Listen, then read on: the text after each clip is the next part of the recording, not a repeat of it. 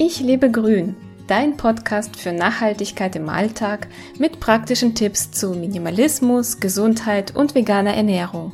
Ich bin Lisa Albrecht und freue mich, dass du dabei bist. Der folgende Beitrag stammt von meinem Mann Paul.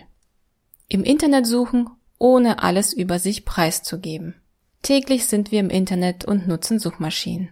In Smartphones sind Suchmaschinen bereits fest integriert und mit Sprachassistenten verwoben. Grund genug, sich die Statistiken genauer anzuschauen. In einer schön übersichtlichen Tabelle kannst du sehen, dass Google auf Platz 1 ist mit 92,6 Prozent. Das ist der Anteil der Suchanfragen in Deutschland im Juli 2020.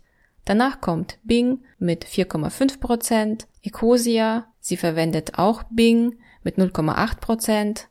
Dann kommt die Suchmaschine DuckDuckGo mit 0,7 Prozent, Yahoo verwendet aber auch die Suchmaschine von Bing mit 0,6 Prozent. Dann kommt die Online. Sie verwenden auch Google mit 0,4 Prozent und dann noch die sonstigen Suchmaschinen.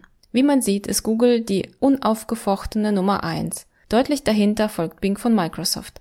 Andere Anbieter wie Yahoo oder T-Online nutzen einfach die großen Suchmaschinen und kleben lediglich ihr Label drauf. Ein Marktanteil von über 90 Prozent macht nachdenklich. Ich finde es sehr bedenklich, dass ein Unternehmen die volle Kontrolle darüber hat, was die Menschen weltweit bei ihrer Internetsuche finden und nicht finden.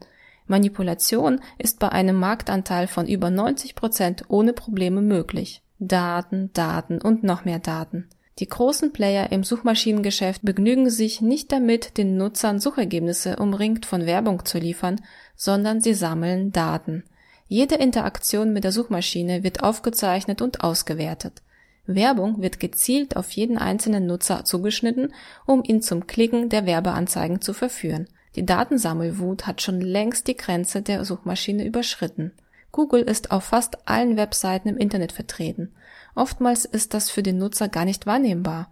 Es reicht, wenn auf der besuchten Webseite eine Statistiksoftware, wie zum Beispiel Google Analytics, installiert ist. Diese sammelt Daten über den Besucher, die an den Suchmaschinenbetreiber übertragen werden. Weitere Möglichkeiten des Ausspionierens bieten eingebettete Schriften, zum Beispiel Google Fonts, Landkarten, zum Beispiel Google Maps oder Videos, zum Beispiel YouTube von Google. Profile von allen Menschen. Die Suchmaschine kennt die Vorlieben und Abneigungen, die Träume und Ängste seiner Nutzer. Die riesige Menge an Daten werden genutzt, um Profile jedes Einzelnen zu erzeugen. Moderne KI-Technologien, also künstliche Intelligenz, bieten ungeahnte Möglichkeiten der Datenanalyse.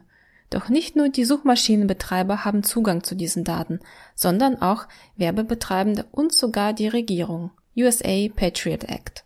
Ein mulmiges Gefühl. Das alles fühlt sich für mich nicht richtig an.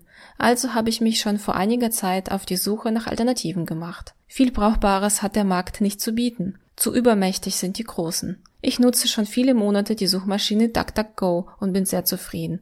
DuckDuckGo wurde von Gabriel Weinberg entwickelt und nutzt unterschiedliche Datenquellen, um den Nutzern die besten Ergebnisse zu liefern. Der Hauptgrund, warum ich mich für genau diese Suchmaschine entschieden habe, sie verzichtet auf das Ausspionieren ihrer Nutzer. Das Suchverhalten wird nicht aufgezeichnet und somit auch nicht ausgewertet. Im Vergleich zu Google ist das ein Riesenschritt nach vorne.